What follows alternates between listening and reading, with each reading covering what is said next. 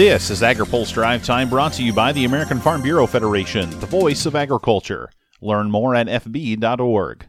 Good Thursday afternoon. I'm Spencer Chase. As we await the final text of a coronavirus aid bill from the Senate, the bill's ag provisions are starting to come into clarity. According to Senate Ag Appropriations Subcommittee Chair John Hoeven, the bill will contain a $20 billion direct appropriation to the Department of Agriculture to accompany the $14 billion in the Commodity Credit Corporation authorized in the CARES Act earlier this year. Iowa Senator Joni Ernst says that will allow USDA to direct aid where it sees the most need. There are so many things that are uh, allowed uh, for the secretary to do with these dollars. So we think it's really good. It provides an avenue for the secretary to look across the spectrum at all of the different sectors within agriculture and then make appropriate payments out to those those industries, those farmers, those producers. And we think that that is a great way to go.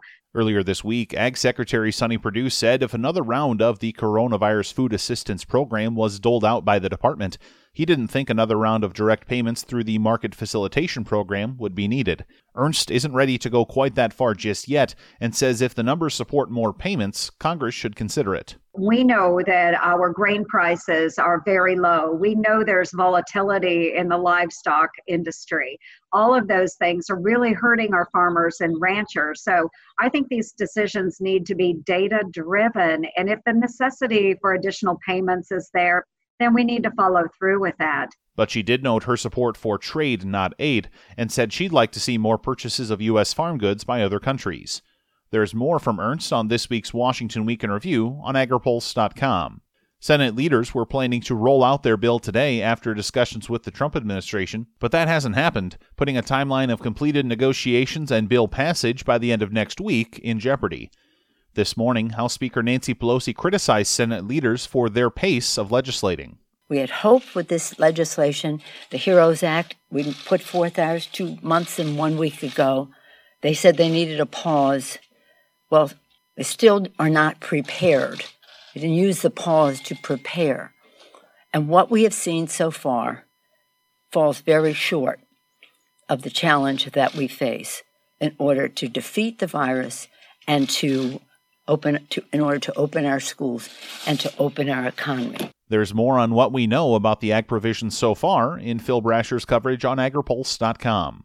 Ag Stakeholders continues to digest a beef markets investigation report released yesterday by USDA's Agricultural Marketing Service. AgriPulse's Ben Nuelle is on Capitol Hill with reaction. Lawmakers are still sifting through USDA's report investigating price manipulation in the cattle markets, and some Republicans and Democratic senators are considering future legislation. Republican Senator Deb Fischer of Nebraska told AgriPulse she is happy the investigation came out. We had a chance to uh, see the report yesterday and still going over it today. There's a number of things under the discussions part of it that I think um, my office is, is going to look into and possibly offering some pieces of legislation. I think that will be helpful uh, to focus on some of those points. It's also my understanding um, that the USDA's investigation uh, will continue. Democratic Senator Jon Tester of Montana called the USDA findings damning. The findings show pretty clearly that uh, the price of live cattle and the, and the price of box beef are unusually distant from one another and not really very damn connected. And I think that's that's a huge problem. So look, I think we've got another investigation to come down the pipe with the DOJ. We've got these findings coming out of USDA. I think they're going to find similar things, and then I think it's going to be incumbent upon the administration, and if not them, Congress to act. Tester wants the Senate to take up his bill with Senator Chuck Grassley of Iowa that would require meat packers to buy at least 50% of their livestock on the open or spot market. For AgriPulse, I'm Ben Nuelle. Now, here's a word from our sponsor.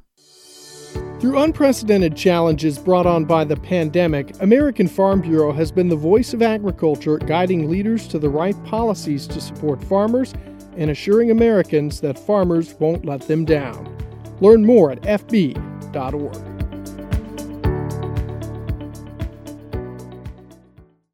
That's all for today's drive time. For more agriculture, trade, environment, and regulatory news, visit agripulse.com. Reporting in Washington, I'm Spencer Chase.